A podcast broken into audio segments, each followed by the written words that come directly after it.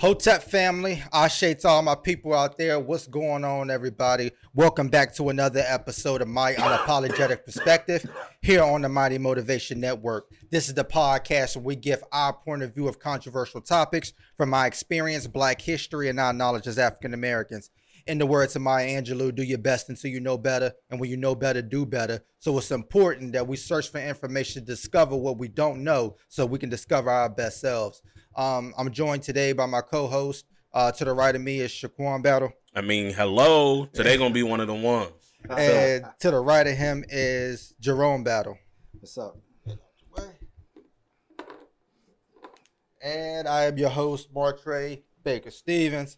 Uh, I want to thank everybody for tuning in. Thanking everybody for um, watching the episodes. Uh, we have a lot of new listeners. Um, welcome. Go back and catch up on all old episodes.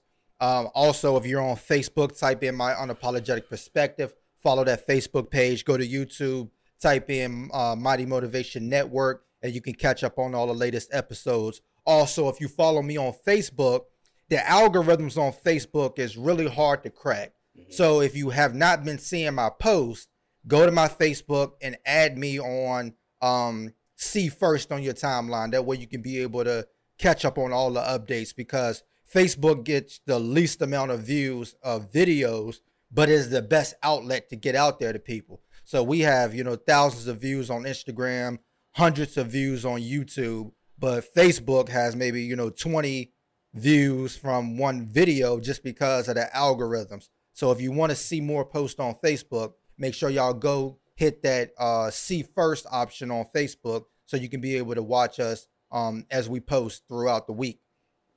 Um, how are y'all? Good. good. Everybody's good. good. Y'all want to jump right in, or something y'all want to say before? Let's jump right in. Let's jump right in. Jump um, in. Today is an important um conversation to have, uh, especially for me. So today we're going to be talking about the history of law enforcement officers, um, the history of Black law enforcement officers in particular. Um, for me, because I wear a badge, uh, I've been wearing a badge for ten years. So I understand the importance and the significance of wearing a badge to a lot of other people who may look at it as a, a bad thing. Um, but before we even start, um, I'll ask you, Dad, on your interpretation of law enforcement that may have changed um, over the last twenty or thirty years, or things that may have stayed the same just from your knowledge and background.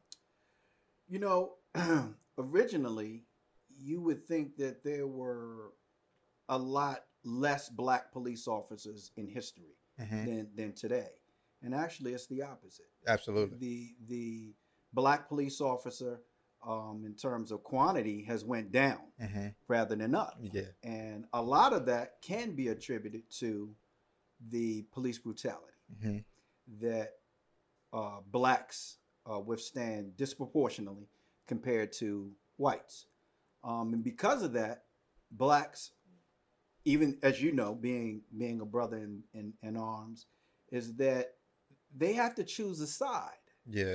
And you either have to be blue first, which is of the fellow police departments, or you have to be Black first. Mm-hmm. Um, and we all know in America, I don't care what you choose, how's America going to view you? Mm-hmm. You're going to be Black first. Mm-hmm. So it's very difficult for those police officers to accept those positions and be Black first. Mm-hmm. Um, and, and for a lot of reasons, because I'm not a, I, I can tell you this, I'm not an advocate of them being Black first. Mm-hmm. It should be a police officer. Mm-hmm. And it should not matter what color they are, nor should it matter what color the, the suspect is.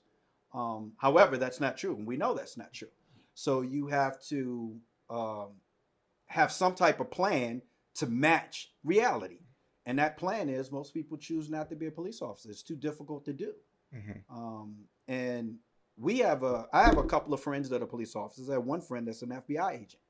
And one of the reasons why he chose to be an F B I agent and not a local police is because he didn't want to have to deal with criminals that he knew, mm-hmm. including family members. Mm-hmm. Um, so it makes it very difficult when a Black person chooses to be, be a police officer.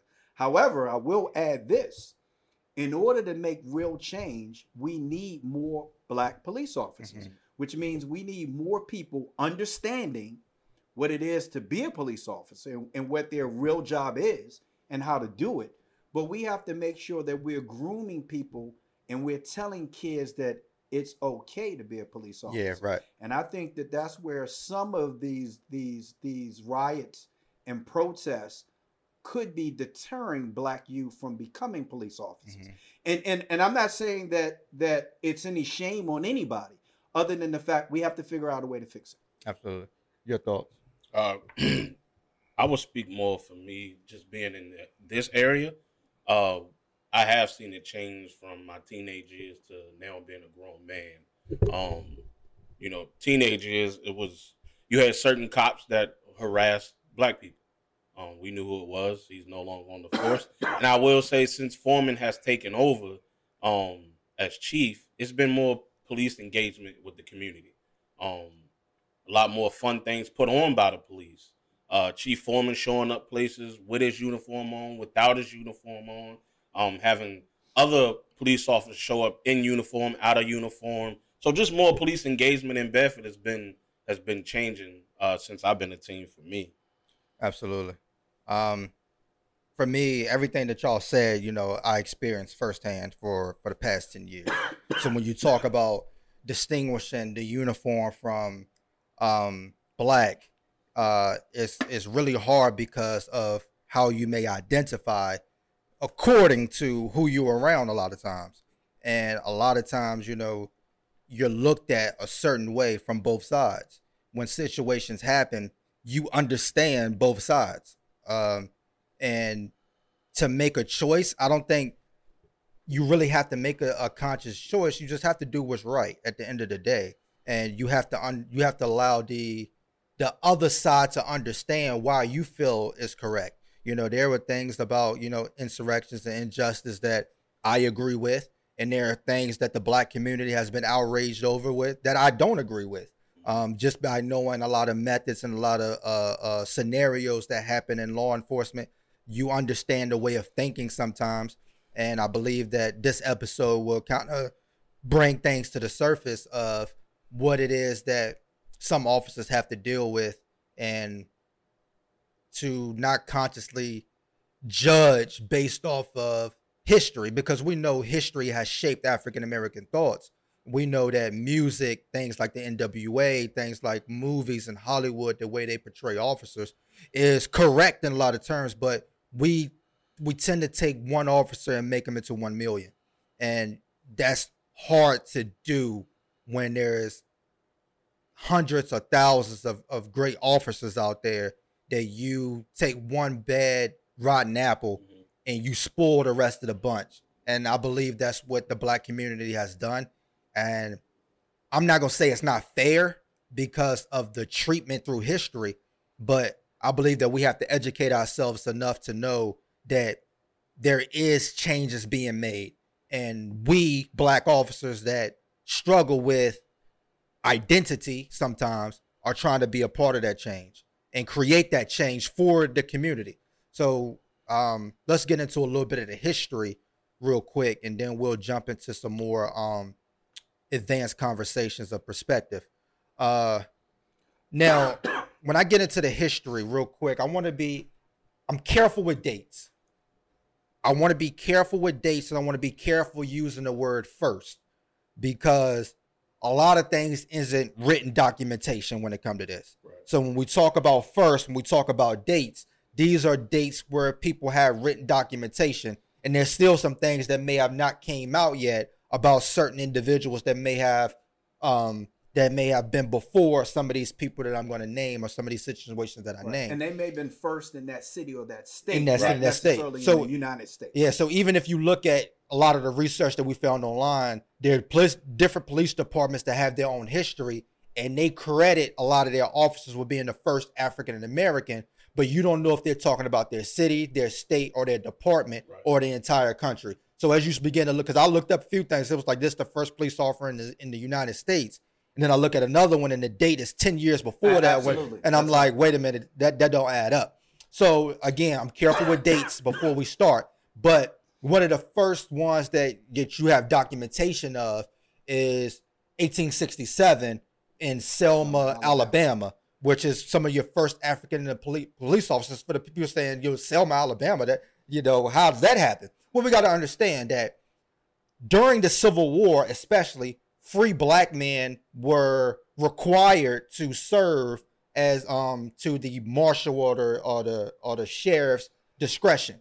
So you would be picked, you would be sworn in, and you would be able to police certain things because as a citizen, it was your honor and your duty to serve your community. And you also have to look at the Reconstruction period, that after the Civil War, the Reconstruction period was put into place to help put African Americans in a, in a, in a better opportunist position, where a lot of white people didn't have the chance to vote. A lot of white people couldn't serve on certain um, law and order situations. So African Americans, you can see from the Reconstruction period, ran a lot of the police departments in the South during that time.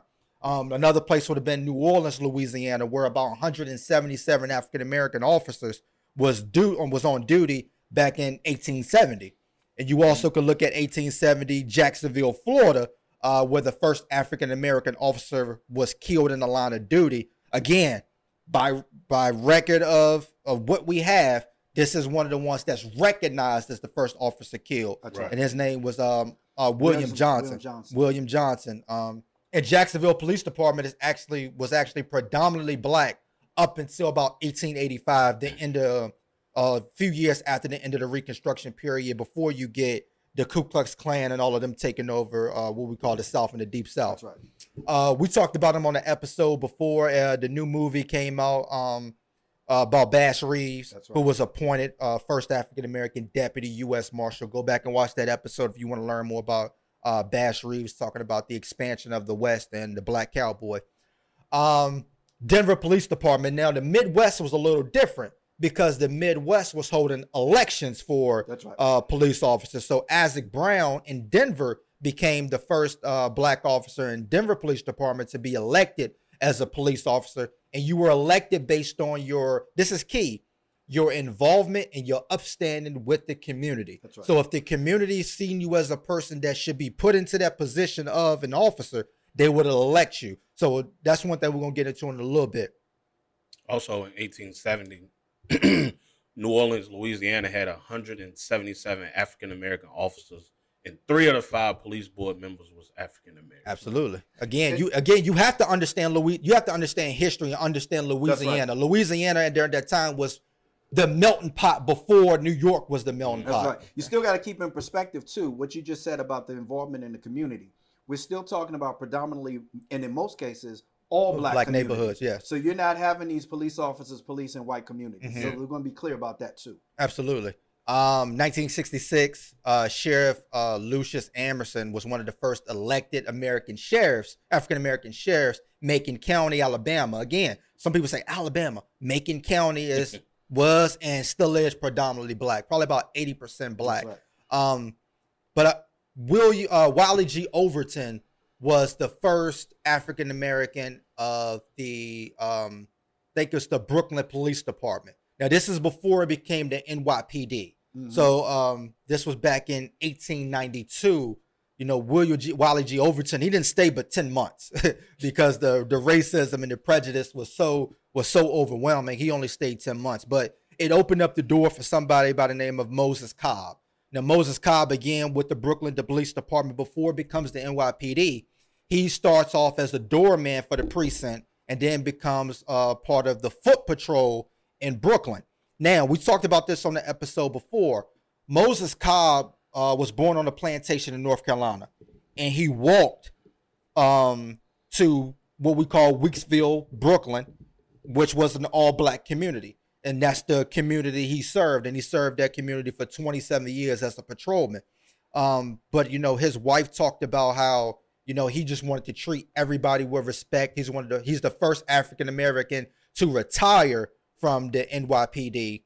Um, and, and speaking of New York, nineteen eleven, Samuel Jesse Battle. Well, this is, that was his brother-in-law. Right. And see, that was actually before. See, the way New York City works is you have borough. Yeah. So when people think of Brooklyn, they think, they hear the Bronx, they hear the Queen, Queens. They think those are cities. They're no, not. not they're boroughs. Those are just boroughs of New York, New York City. City. Yeah. And Jesse Battle was the first police officer of New York City prior to there being boroughs. Right. So so so you had Moses Cobb and them. They were part of the Brooklyn Police Department right. that merged into what we see today as the N Y P D. Yes. So the first person to be hired is Moses Cobb's brother-in-law, Samuel Battle, right. that becomes the first. And he was uh, foot patrol in Harlem. Again, going back to that community, that's what right. happened during this time period in Harlem? The Harlem, that's when the that's Great right. Migration happened. So you put a black police officer in a predominantly black area to um to run the neighborhood. He was you the also first. You had the Harlem riots. You had the Harlem riots in which he was called to to uh to, call, to de-escalate right, the de-escalate. situation. That's right. Um, and he did that by taking a picture of a seventeen-year-old boy that was murdered mm-hmm. during that time, and he started circulating that photo amongst the rioters and saying, "Hey, this is what you guys are causing." Right. Okay. I realize you're fighting for a different cause, but what you're fighting for caused this mm-hmm. to happen.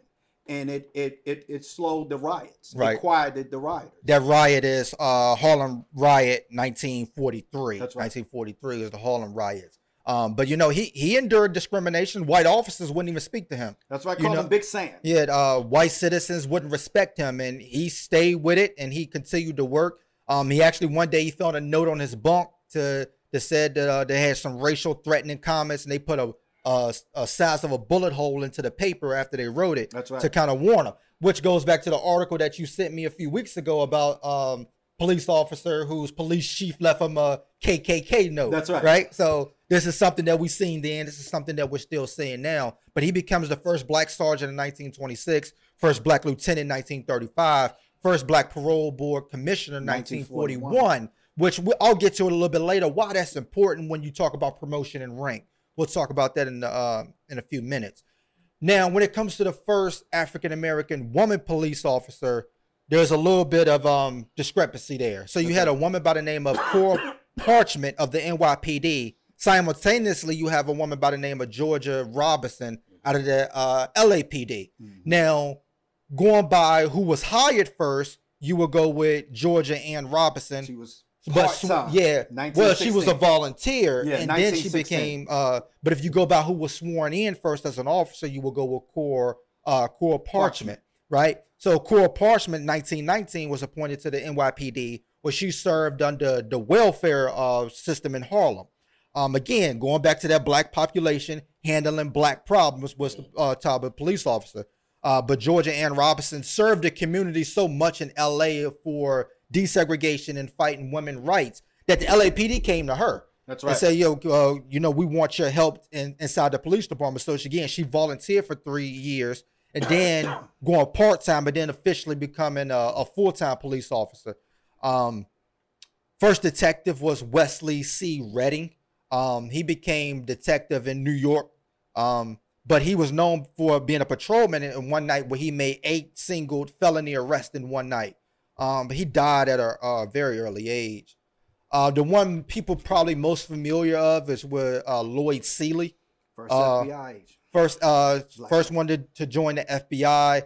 Uh, served thirty-four years um, in the police department. First to become African American assistant chief and inspector. He moved through the ranks. When you talk Wait, about promotion, you're talking about a guy that goes sergeant, lieutenant, chief, captain, all of these things. He was the first one to run, as you talked about earlier with New York. Run the actual uh, precinct of Harlem, and then he was the first one to run the borough of Brooklyn. That's right. So he was the first one to um, do that. But what I like about Lloyd Seeley is after he retires, he becomes a uh, instructor at a community college to talk about law enforcement That's and right. education to be able to give this information not only to officers, one of our next level officers, but the community people that are going to be dealing with officers. And he wrote a book called Community and the Police, where he talks about uh, police officers should be serving more of a social serving role instead of a more um, instead of a more self-serving role. That's right. And you do that by hiring more minorities. You do that by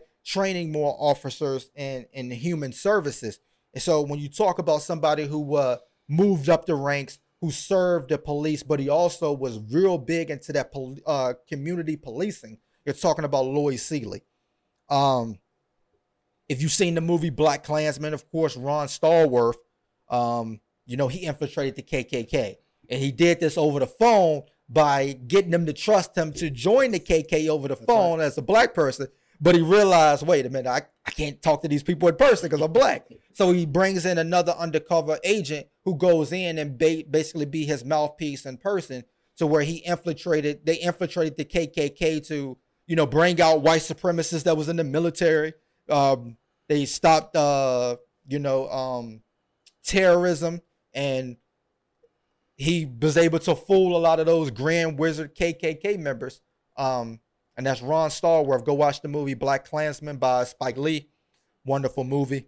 Um, you also, um, I'm going to bring up a Congresswoman Val uh, Demings. I think that's the way you say it. Uh, she's a Congresswoman out of uh, Florida. But, you know, she served um, on the police department for, I want to say, twenty-seven years. And she's actually the first um, female police chief of Orlando. But what she did was, she helped reduce the crime rate by forty percent, especially in predominantly black areas, because she put in programs. She put in mentoring programs. She put in um, housing projects programs, um, initiative programs, operational programs. And again, we'll talk about this in a little bit, how infiltration at promotional levels goes far beyond the scope of the institution. It goes towards the community as well. Um, any more on the black history of police officers? We we probably need to talk a little bit about slave codes um, and slave patrols. A little yeah, bit. okay, touch um, on that. Oh, as they, if you watch Roots or if you watch um, Mary Jane Pittman, they call them patty rollers. Mm-hmm. That's what um, a lot of the original police officers. Right. Of, I had somebody Mary. hit me the other day on um, Facebook and said, you know, you always talk about the states that you dislike the most. You never mention Virginia. You know, my, my my boy called me the other day and he was like, uh, he said, every time your your pop say, you know, he hate the states in the South, he said, I can't help but laugh. Yeah. And they said, you never mentioned Virginia. That's because I live here. I gotta go home, right? But at the end of the day, there are some things that Virginia was the first to do regarding um, defining slave codes um, for African for African Americans um, and how they police those communities. Mm-hmm. And one of the reasons why you never really had police officers policing in white communities, You, you can't make this up, it's because they didn't want black people telling white people what to do. Of course. And it's not because they weren't good police officers or, or good at their job. It's because they simply did not think it was proper or appropriate, as they say in Virginia, for black people to tell white people what to do. So you couldn't police in the area. Mm-hmm. And the one, and we're not just talking about being police officers, we're talking about firefighters as well. Right. So firefighters normally didn't put fires out in white communities. Right. Right. Only in the black community. Like, even when firefighters were were looking to create their own departments, uh, it was very hard for them to get the funding because they didn't want black people to get that funding. They wanted to go to the white fire department. That's right. And in doing this research, there's some, some other things that I, I found out that we read about in school. Mm-hmm. We didn't read the same narrative, like the beginning of the concept of E M S. So when we talk about um, emerg emergency medical services, which, you know, when an ambulance comes and picks you up, back in the day, police officers drove the individual from the site to the hospital. Yeah. So there was no immediate medical services for that individual. And there was an institution in Philadelphia that created the concept for E M S. And they did so in working with the police officers to say, hey, we need to make sure these people are getting cared for before they get to the hospital. Mm-hmm. That way we can save more lives, mm-hmm. not just in the black communities, but guess what? In your community too. Right. So some of the things that happen because of more blacks becoming police officers and more blacks becoming firefighters was the E M S mm-hmm. idea. Mm-hmm. And then, and, Um, one of the things that was ended up happening during that time, not police officers weren't taking them to the hospital. They were taking them to the jail. That's right. With all of these wounds, and nobody would, uh, nobody was uh, there to treat them. Um, but we're going to take a quick commercial break. We'll be right back. And we are back. Uh, again, go to YouTube, type in Mighty, uh, type in Mighty Motivation Network, hit the subscribe button. Got some new comments, got some new subscribers. Shout out to y'all. Thank y'all for tuning in. Go to uh, Facebook. Uh, type in My Unapologetic Perspective. uh, follow all of the latest updates. Um, so let's get into a little bit more of the perspective. Uh, we got the history. Uh, let's get into a little bit more perspective. And I'll start, cause especially when you talk about the struggle for black officers. And of course, you know, one of the struggles has to do with history. Like I said, I, you can't blame African-Americans for feeling how they feel about the police. Right. I understand it. Even as an officer, I understand it. Um, because there is such a cruel history of treatment of African-Americans by police.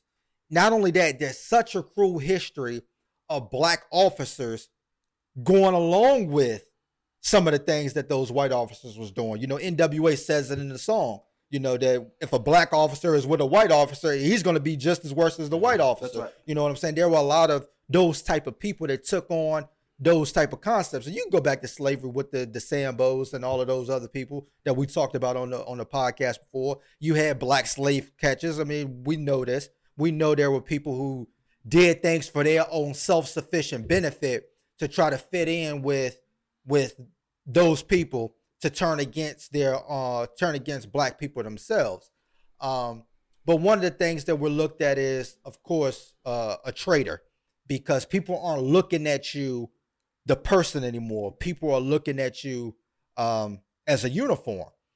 Uh, but one thing that I want people to understand is, we are attempting to create the relationship that wouldn't depict us as the enemy. That's right. Because we know as a black, as black people, we're not supposed to look at police officers and be afraid. That's a problem. The right. fact that you can look at a police officer and be afraid. There's, I never, I tell parents this, when I, when they want me to talk to their kid, they want me to add the, the uniform in. That, that, that's a horrible idea to me.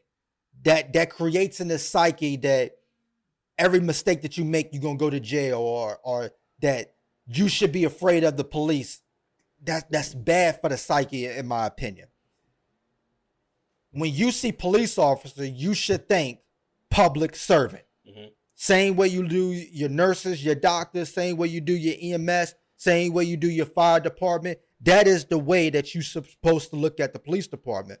So when you look at a black officer, the point of seeing me black in uniform is to feel less threatening. Mm-hmm. You know what I'm saying? Huey Newton talked about it. Assata Shakur talked about it. Black leaders talked about it, that when they were in jail or in the hospital from being beat up by police, when they seen black public servants, police officers, doctors, nurses, they felt safer. That's right. Even though it may not always been the cause, because again, you have those people who take on those ide- ideologies. Right. But we are the ones that should make you feel less threatened. We are the ones that make you feel safer. We are the ones that can able to communicate with you and for you back and forth, that we talked about on this on this on this on these podcasts before, to make you feel that it's necessary to find a solution to whatever the problem is. I, I agree. You know, we, we talk about a lot of these different things in terms of what's the difference between this or that. And a lot of it is understanding and communication. Mm-hmm. So in the case of any police officer and a suspect, the line of communication needs to be clear. When is it going to be the most foggiest? Is mm-hmm. when it's a white police officer and a black suspect. Right. Um, they can't necessarily communicate with us, and we're not able to communicate with them. Also, you know, a lot of people say, ah, sometimes you talk, Jerome, you sound anti-American. I'm not anti-American. I'm anti-American way of thinking. Mm-hmm. I'm not anti-police. I'm anti-police way of thinking. Right. It's the way they think about a black suspect. Mm-hmm. By law, they're supposed to be upholding the law, right? Mm-hmm. And you are supposed to be innocent until proven guilty. That's not how they approach it, right? Attitude plays a big part in the whole thing. And I'm not going to deny the fact that the attitude of the black criminal was one of the worst. Right. I can tell you as a former criminal that sometimes we would do things with an attitude and look at the public like, in what? Yeah. Right? As to say, I know I'm wrong, but I don't care. Mm-hmm. Right? So how is a police officer supposed to approach you? They have to meet that same aggression. Now, I'm not saying that it's right or wrong. I'm just saying I understand. Mm-hmm. And again, at the beginning of my segment, I said understanding and communication yeah. are two of the most important. So understanding is huge. And I just want to go one step further and say that not every situation is the same, even though it may appear to be. Give you a great example. For those that's been watching the news, Pharrell Williams, the, the entertainer Pharrell, had a cousin that was murdered in Virginia Beach, mm-hmm. right, by a black police officer. They charged the black police officer, which goes in line with what we talked about last week. They don't have any problem charging the black officer, right. right? But they always have a problem charging the white officer. But nonetheless, this is not the same situation as the other situations that we see. Not because the officer was black. Mm-hmm. It's because the black officer was off duty and it probably warranted the shooting of this black individual. Mm-hmm. If you listen to the facts of the case, not the media, not the fact that this son, this guy's son was murdered and he wants somebody to be held accountable. You can't look at that. You have to look at the evidence of the case. Mm-hmm. It seems to me, and I'm in agreement with the, the, the jury that decided that he was not guilty. I agree with that. Mm-hmm. This is not the same case as all the other cases that we talked about. The problem arises when we make it the same. Mm-hmm. And we do that, Black America. Mm-hmm. We do that by saying, here it goes again. Mm-hmm. It's not. LeBron James got ridiculed for saying the same thing. Mm-hmm. It's not the same. And when you make it the same, you water down real versions of racism and discrimination. Right. That's us doing it. Mm-hmm. Once again, understanding and communication. Understand the situation before you start talking about mm-hmm. it, because you could be doing more harm than good. Mm-hmm. For police officers, black police officers trying to work in the community, especially in the black community, one, they have to deal with racism within the department. Right. Let's just be real. You can't have systematic racism and racism that exists in the department, right. right? That's what it means. So when we talk about systemic racism, we're talking about the department was founded and is ran on racism. Mm-hmm. And this officer is infiltrating it. That's how they feel. He's infiltrating it, right? So now he has to decide, am I going to be the best police officer I can be? Or am I going to be what it is they want me to be in order to have my job? Mm-hmm. What am I going to do? And we're seeing time and time again in these police departments where people are bringing up racism, racism and discrimination mm-hmm. on a daily basis. You can Google right now and probably see two cases that just happened this, this past week. It happens. Mm-hmm. So these officers are having to deal with that and then go out into a community and try to police areas where there's a high volume of, of, of black criminals. Well, try to police areas that look at you like the case that you got going on Absolutely. In the, within right. the police department. Absolutely. And then they got to go home and raise their families. Yeah. How do you do that? And that's hard because most, after uh, they did a survey that most family members would not approve of their family being a police officer in the black community. Absolutely. So that's hard to do because, you know, the joke's being made. Don't arrest me. You know what yeah, I'm saying? Oh, don't, don't get your gun out. You know, we, like we don't understand shoot. that that's not a joke. You, you're being serious. You just don't want to disrespect somebody just because they're they're your family. But that's right. We know that a lot of black family members don't agree with seeing black people in, in uniform. And, and we have to change that narrative because you cannot expect the people that are discriminating against you to fix it themselves. Exactly. You you can't do it. And and that's one of my things too, because, you know, I'm gonna be honest with you. I've I've been called every name in the book working at the jail for ten years. And my thing to black people has always been this, the black inmates. Listen, number one, I ain't put you here. you, you take that up with, with if you did it or not, you take that up with the officer that you feel like arrested you. That's between y'all. That's right. I ain't put you here. The, the next thing is, would you rather it be me sitting here with you, having a conversation with you, communicating with you, serving you, or would you rather be a K K K member that you don't know? That's right. In my mind, it should be me, right? Because I should the one, I'm the one that should make you feel safer. So if you say, oh, yo, but y'all black people shouldn't be in law enforcement. Okay, remove all of us. Then what you got? You got people that, listen, you can look at the Derek Chauvin case. There were officers who agreed with what Derek Chauvin did. Those are the people you're going to be dealing with. That's you right. Look at the O J Simpson trial was was remarkable at what, at what it revealed, especially when you looked at the Mark Furman tapes. Now, the jury jury was not able to hear all of it, but thirteen hours of tapes, Mark Furman for the L A P D said the word nigga more than he said a verb. That's right. That's, that's the type of people you're going to deal with on a regular basis if we're not here. Now, are there some officers who are, who are going to turn a blind eye to it? Yes, but for the officers that's there that you want to put into the same category as them, you only hurting yourself. Because if I if I get pulled over and it's an officer, a black officer from my community that I know, I could care less if he give me a ticket. That's right. But I do know I'm driving away safely because me and him are able to communicate. If my daughter gets in trouble, or, or my nephews get in trouble, or my little cousins get in trouble and the police have to be involved, and I know the person, they know me, they know my family, I know a safe situation is coming to it. Right. But if there's a person who is not from my city, they are not from my community, they do not look like me, they do not know how to communicate like me, I'm worried about what happened and how did he handle the situation. That's a problem. So when we look at it, I understand the, the way that we think, but we have to understand that we cannot change things from the outside in. You can only change things from the inside out. Right. You know, so I know as black officers, it's hard. Trust me. I've thought about leaving plenty of times because it's hard to go back to work after you see somebody kneeling on somebody's neck for, for seven minutes. It's hard because you, you think to yourself, yo, am I part of the problem?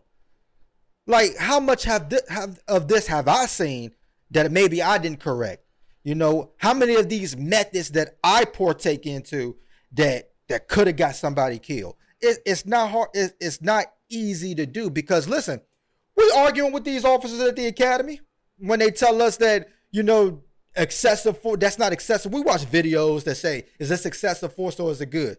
And we're like, yo, that's excessive force. And then we got to argue with our white classmates why it's excessive force to the black community. That's right. Because you're doing way too much. You know what I'm saying? When we see officers show up in the black community, or did, did the officer do something wrong? White people? No. Black people? Hell yeah, he did something wrong. That's right. You don't approach, you don't communicate like that to black people.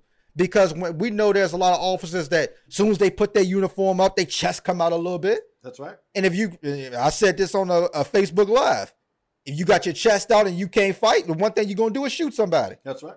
So you could not only do you you got a uniform and you got a gun on side your hip and you got an institution ran that says it's okay for them to do that. That's right. You got a system supporting you. Right.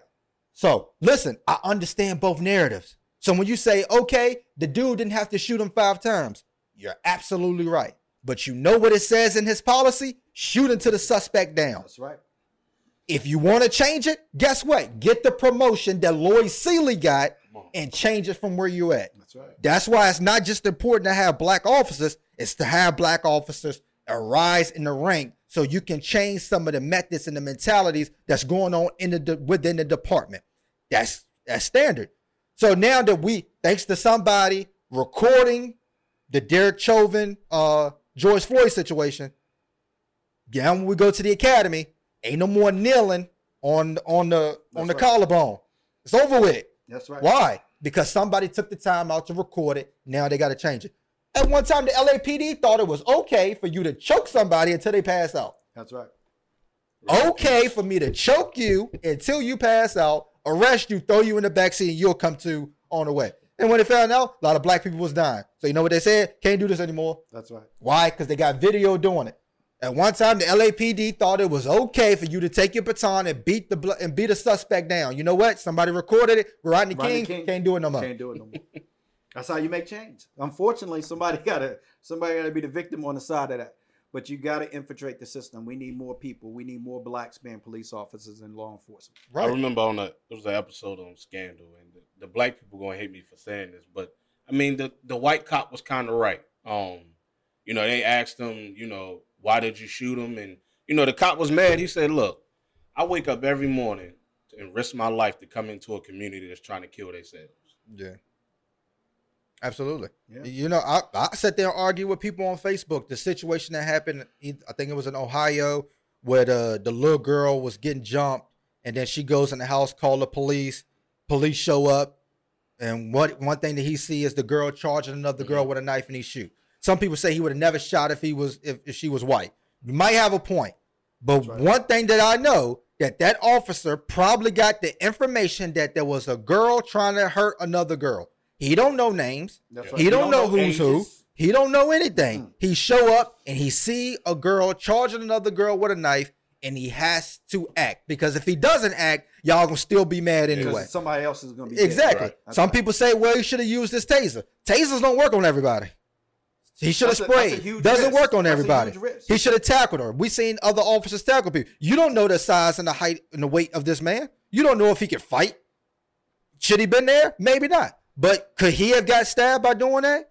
Maybe so. He did what he was trained to do.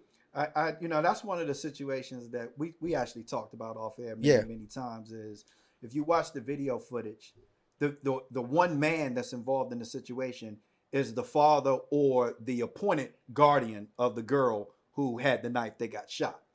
And you want the police officer to do something that you, as mm. a man mm. who loved this individual, could not do, yeah. which is stop her from being aggressive with a knife. You couldn't do that, mm-hmm. but you want to hold the police officer. And I realized it was his daughter or whoever, you know, was related to him he cared about was, was killed. I get it. Yeah. But if you can't control that person, how do you think this officer who knows nothing about what's going on right. to be able to control it? Every situation is not the same. And we have to stop looking at it that way. Mm-hmm. But if you want to create change, we have to put people in place to be a part of law enforcement. Absolutely. And I don't think we, in the black community, I don't think we're doing enough of that. Mm-hmm. I don't think we're doing enough for talking about the police and having the police come in the community and talk to us. And in D C, we had a, they had a program called Officer Friendly. Mm-hmm. And they would have an officer come to the school and talk to you. And, and really and truly, whenever you saw a police officer in the city at this time, you would call them officer friendly, mm-hmm. right? They disbanded the program, right? So you disband the program, and then the only thing we see police for is when something bad goes yeah. on. And it's usually ending up with somebody black in handcuffs or dead. Mm-hmm. So it changed the whole narrative about how we view police officers. Absolutely. Uh, there was a case in Buffalo, I believe it was, two thousand six. Um, officer by the name of, uh, black officer by the name of Carol Horn uh, reported, you know, one of her white officers choked a black man while he was handcuffed. And she was essentially uh, let go before she can get her pension. So she was let go when she was close to retirement, couldn't get her pension. And a few years later, that same officer was fired because he had had so many complaints about excessive force that he's used. Um, and we've seen that with Derek Chauvin. After Derek Chauvin's case, we realized there's so many, he had so many complaints. And there were other officers there, minority officers there, that didn't stop Derek Chauvin from doing what he did. That's right. So we got to have that type of, of people in the department that's willing to say, you know what, that ain't right. You know what I'm saying? Like, that ain't the way things supposed to be handled. And it, it has to be that type of way of thinking. Because one problem that happens in the police department is seniority. So, you know, even, even at a regular job, you bring on somebody, and they say, you know, how do you do this? You say, well, this is the way you're supposed to do it, but this is the way I do it. Right. Same thing happens at the police department. Right. This is what we're supposed to do, but if you're going to deal with these people, this is the way that I do it. And when you got seniority, twenty years, thirty years over somebody, the rookies listen.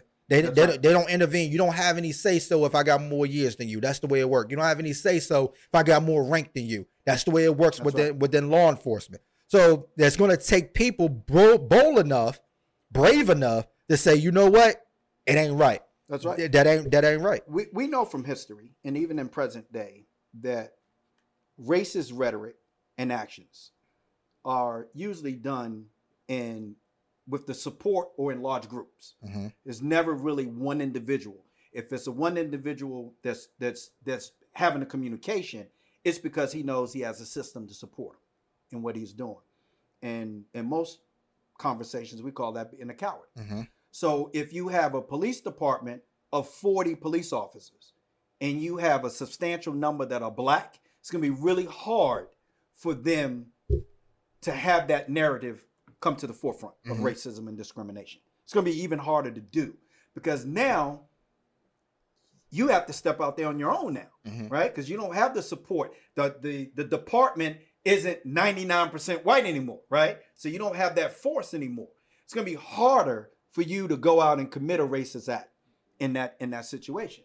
So what we have to do is we have to see if we can do that in these police departments, mm-hmm. if we can get more black officers. Now, I'm not saying that's the answer to all the all the issues. Right. I'm saying that's a start. That's a start. That's a start. Um, we talked before about um, oppression and segregation. You can have a predominantly black community, but not control anything in that community, whether it's economical development, um, education, um, financial development, politics, anything. Law enforcement is included in that. Mm-hmm.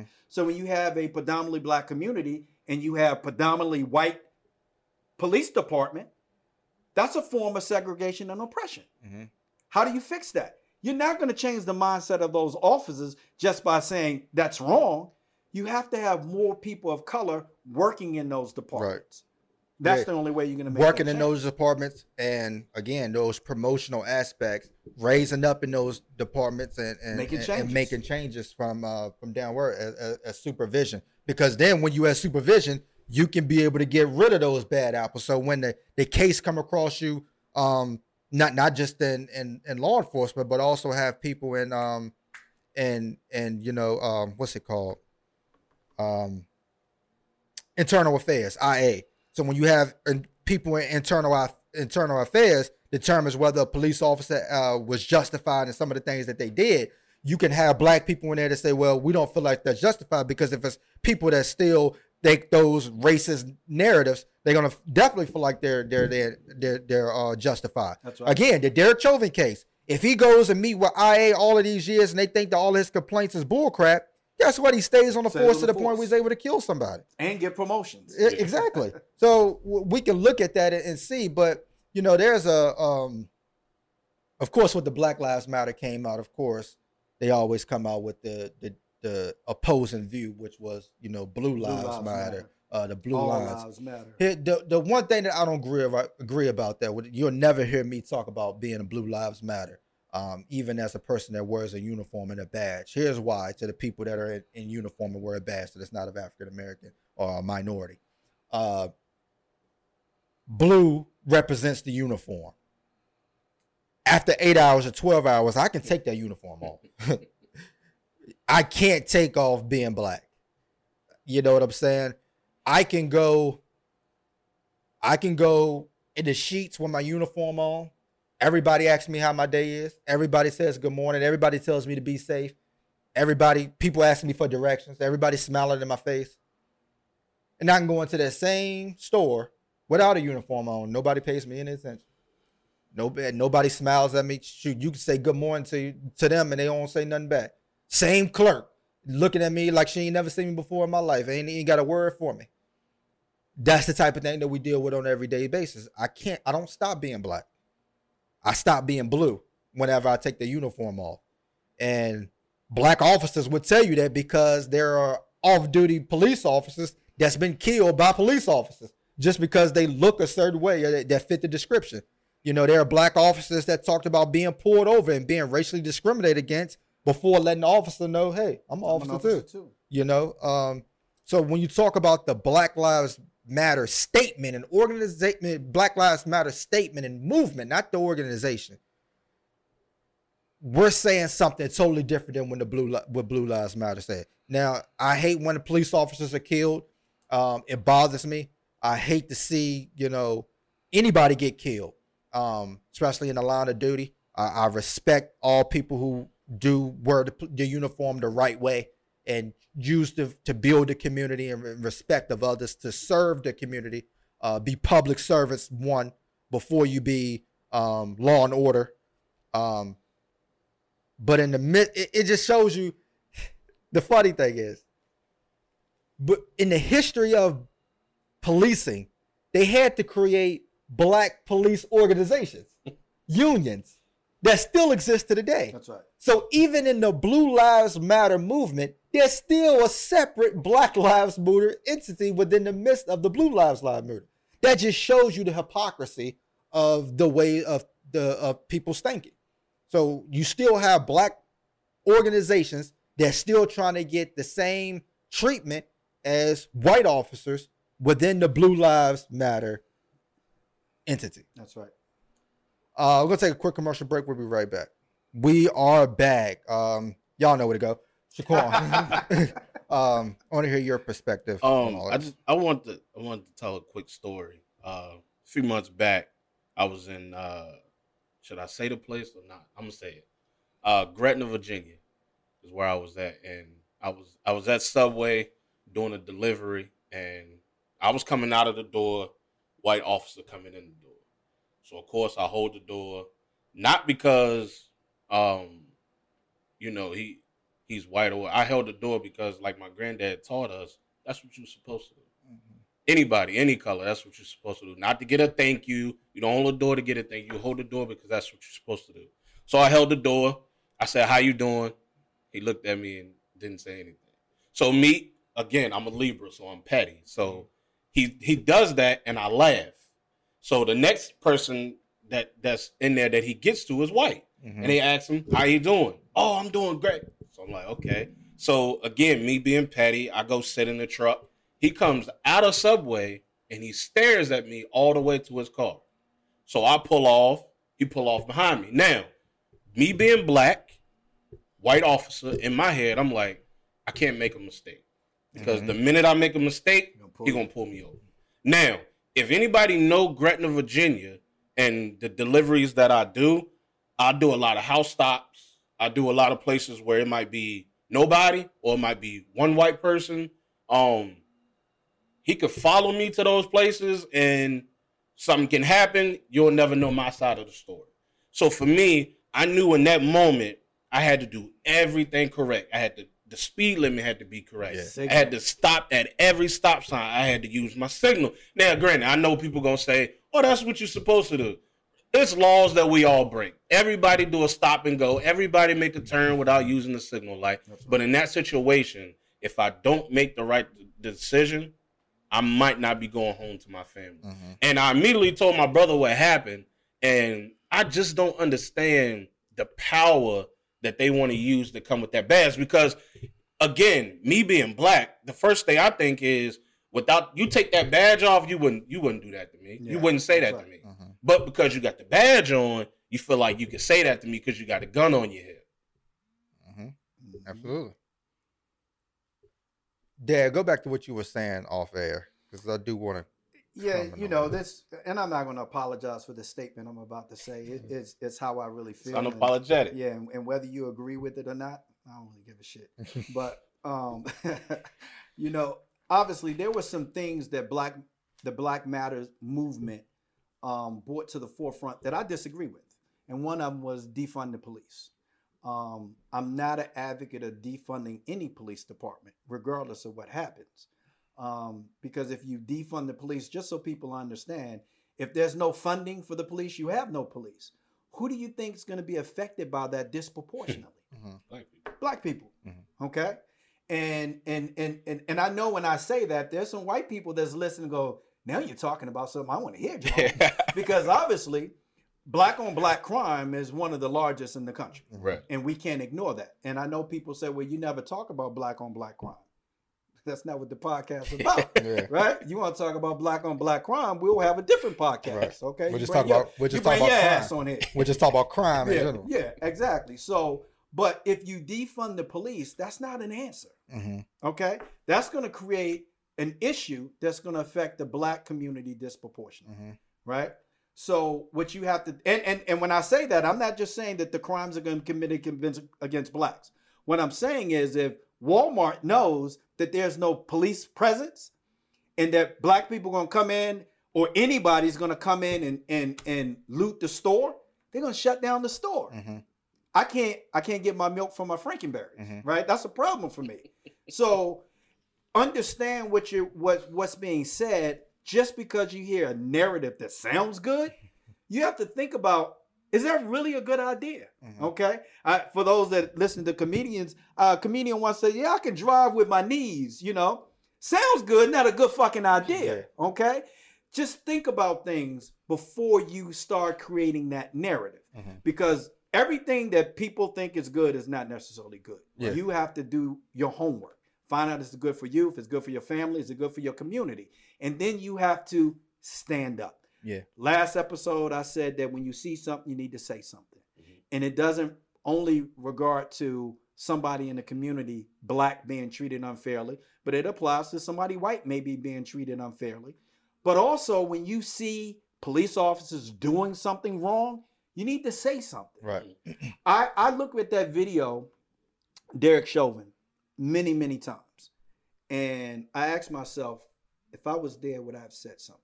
Mm-hmm. You know, and, and the first thought is, if you want to go at home at night, you probably won't, right? But because nobody said anything, um, he didn't go home, mm-hmm. you know? So when you see something, you have to say something. Mm-hmm. Videotaping has become the new voice. Yeah. It cannot.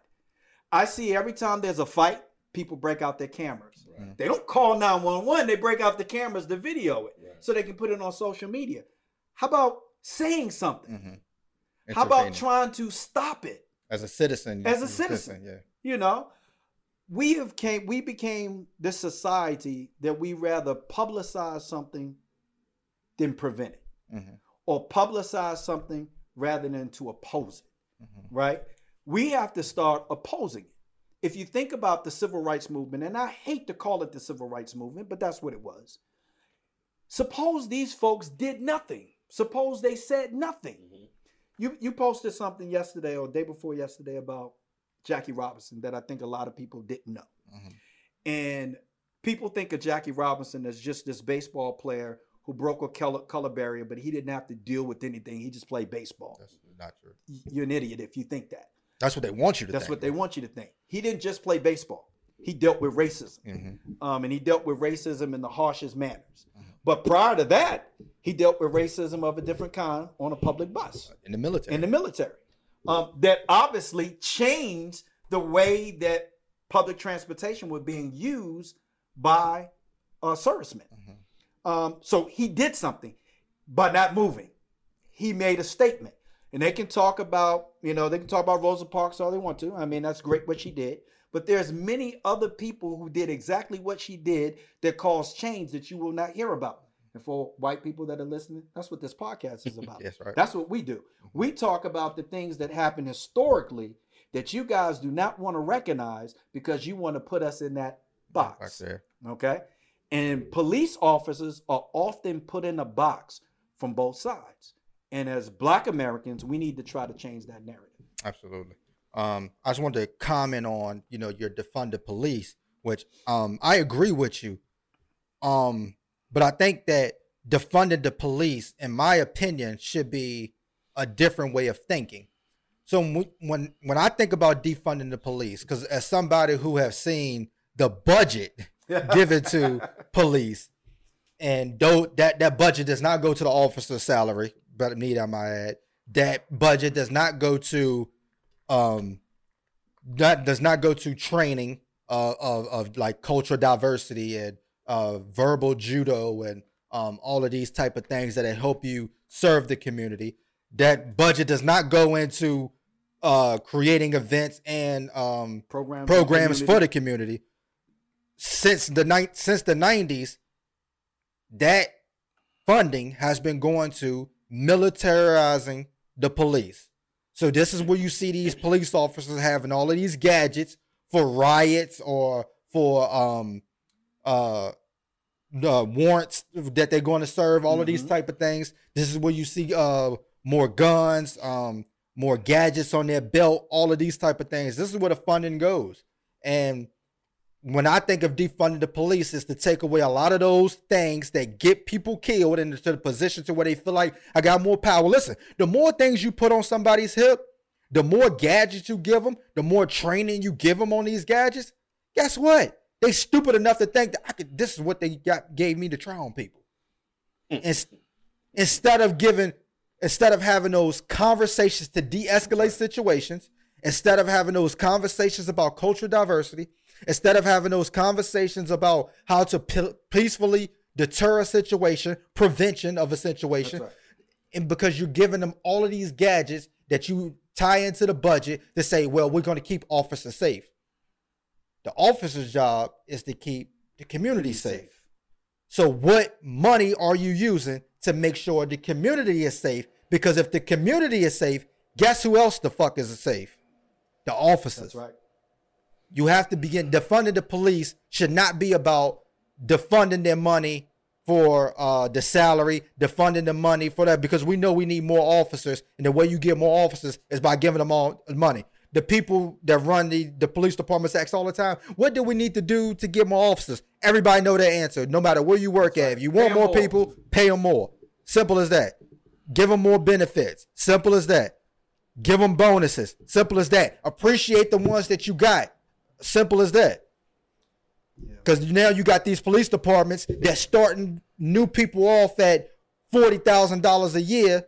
Meanwhile, your officer that's been there twenty years still making forty thousand dollars a year. That's right. That's a problem. So when we talk about defunding the police, in my mind, I'm thinking about that military-style police that was brought in in the eighties and nineties that need to go back to more the community-oriented policing that put in programs, that put in uh, communication ways, to put in that community-based policing that we need to be able to create a safer environment, not just for your officers, creating a safer environment for the entire community. That's right. So, you know, when we look at studies on why we need more black officers, is because studies have shown that when you have Hispanic and black officers, the less force is used in situations in, in black communities. You know, we need more black officers to step in, to not just go along to get along, to not just fill in with that Blue Lives Matter narrative, That's to right. not just go in and just take that seniority above you and say, well, this is the way it's always been done. This is the way it needs to be done. No, we need people to come in to learn the practices and question every single thing. Listen to me. So the officers that's out there, you're the one that not only got to go home at night, you're also the one that don't want to be civilly sued or criminally charged. So if some of these concepts, again, you said something earlier, that they're quick to prosecute black officers. So the same thing that white officers get away with, you will not get away with. That's right. So if you go into your somebody else's apartment thinking it's yours and shoot somebody, you're not gonna get ten years. That's right. You look at that Minnesota case with the officer, it, it's very different from Derek Chauvin's case. You know what? They decided both of them was guilty. You're not gonna get the same treatment because as an officer, you're more likely to be charged as a black officer than you are as a white officer when they outnumber us a lot more. So if you not only want to keep yourself safe and keep yourself out of handcuffs, then you need to start questioning everything that they ask you to do. Just because you at the academy and they tell you to do it this way, hey, raise your hand. Why? What situations does this put me in? Show me the correct way of doing it to where I'm not hurting anybody, that I can successfully bring this person into handcuffs and bring them into the facility or bring them um, or to de-escalate the situation. Everything has to be made. Again, we talk about on this podcast, we, we got to go back and look at the roots of everything that was started. That's right. Policing started with the roots of slavery, and then it moved on into Jim Crow, and then it still continues with the mass incarceration of black people today by racially profiling. This is things that we have to look at and say, you know what? Ain't right. And I know people hate the term we use, black and white and all this other stuff. Understand something. Even as a police officer, one of the first things that you say to identify somebody is what color skin they are. That's right.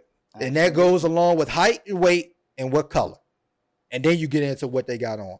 But you know what doesn't change? Uh, their height, their weight, and their color of their skin. That's they can right. get rid of a hat. They can get rid of a jacket. They ain't getting rid of that black skin. They ain't get rid of that white skin. They're not getting rid of that height, and they're not getting rid of that weight. And, and you know, we, we talk all the time about how some people think that race doesn't matter. And racism and discrimination doesn't happen as often as black Americans say it does. However, brand new study just came out September this year. A majority of black and white Americans say black people are treated less fairly than whites in dealing with the police and the criminal justice system. Like I said, just, just a couple months ago, eighty-seven percent of blacks and sixty-seven percent of whites agree with this. sixty-seven.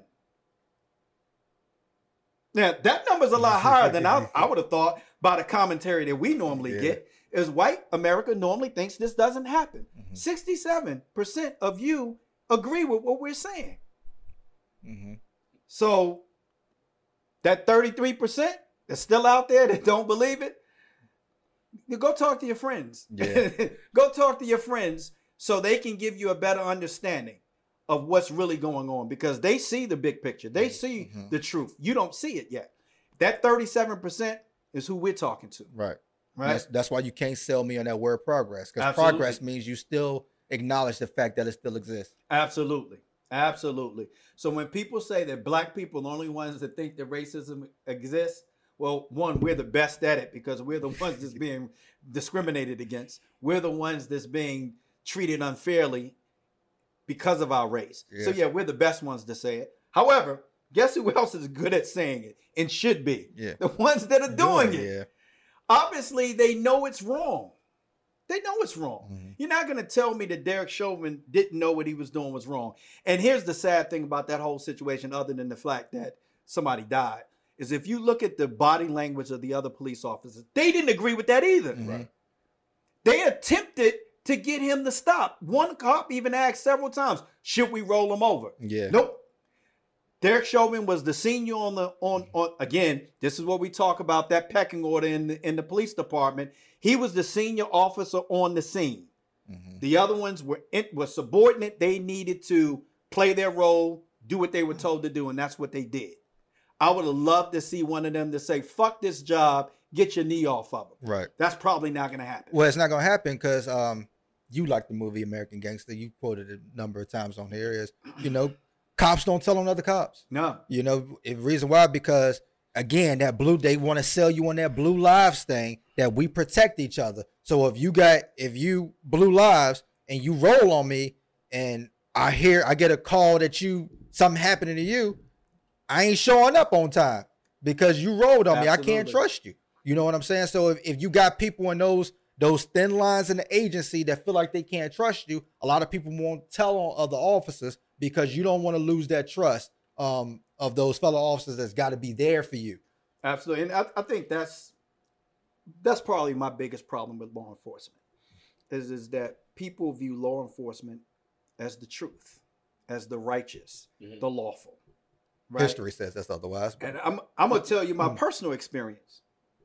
One of the rare occasions that I was going to court for a crime, uh, I was being held in a back room, and two officers were in a room next to me, didn't realize that I was in, in the next room. And the officer said, hey, you look a little upset. And the officer said, yeah, man. He said, I got this case where I don't have enough evidence to support, you know, what, what he's being charged with. And he said, hey, tell me what you need. Tell me what time I need to be there. And in my mind, I was going, what is he saying? He says, well, this happened last Thursday at nine o'clock. He said, I was there. I was there with you. I told that story to a lot of people, and a lot of people didn't even know what I was saying. I'm sure the two of you know exactly what I'm saying. Yeah.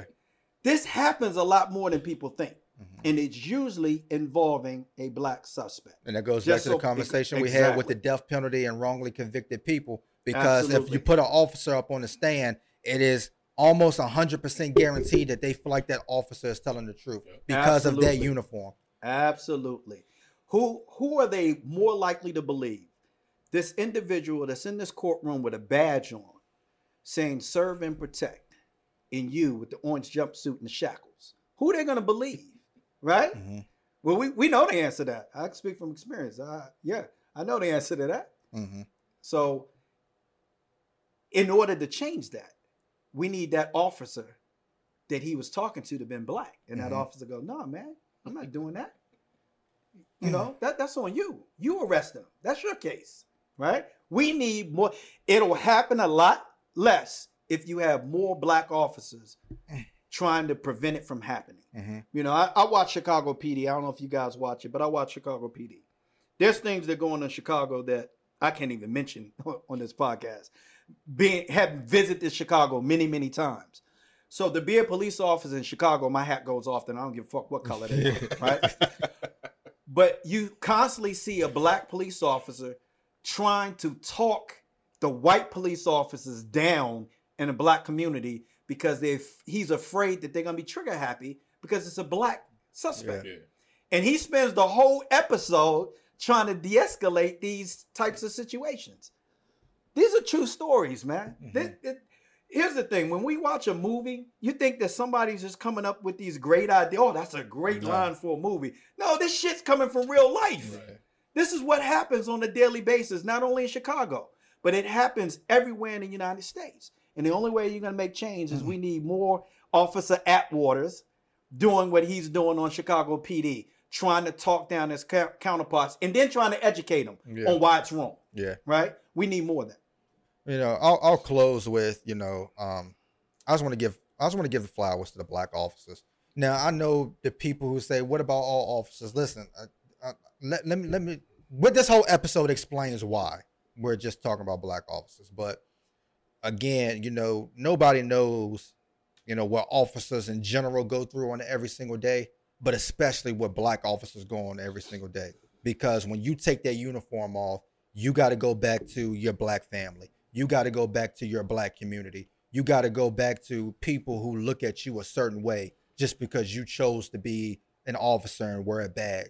And I want to give you your flowers, because there's not many people in the world that can deal with what you deal with on an everyday basis, especially when it comes to emotional trauma, especially when it comes to racism within inside the department that you know exists, that you're trying to convince people that it's, that it exists, but they don't understand that their way of thinking um, that they've been taught has been incorrect. And it, it's a way of thinking that should not be uh, pointed towards a, a group of individual people. Um, but I understand what you're going through. And I know sometimes you may want to quit, especially after a case like uh, Derek Chauvin. Um, I know sometimes you want to quit, especially when people make comments about you being a sellout. I know sometimes it gets emotionally draining, because you can't just have conversations with any person outside of law enforcement about what you're going through, because they just won't get it.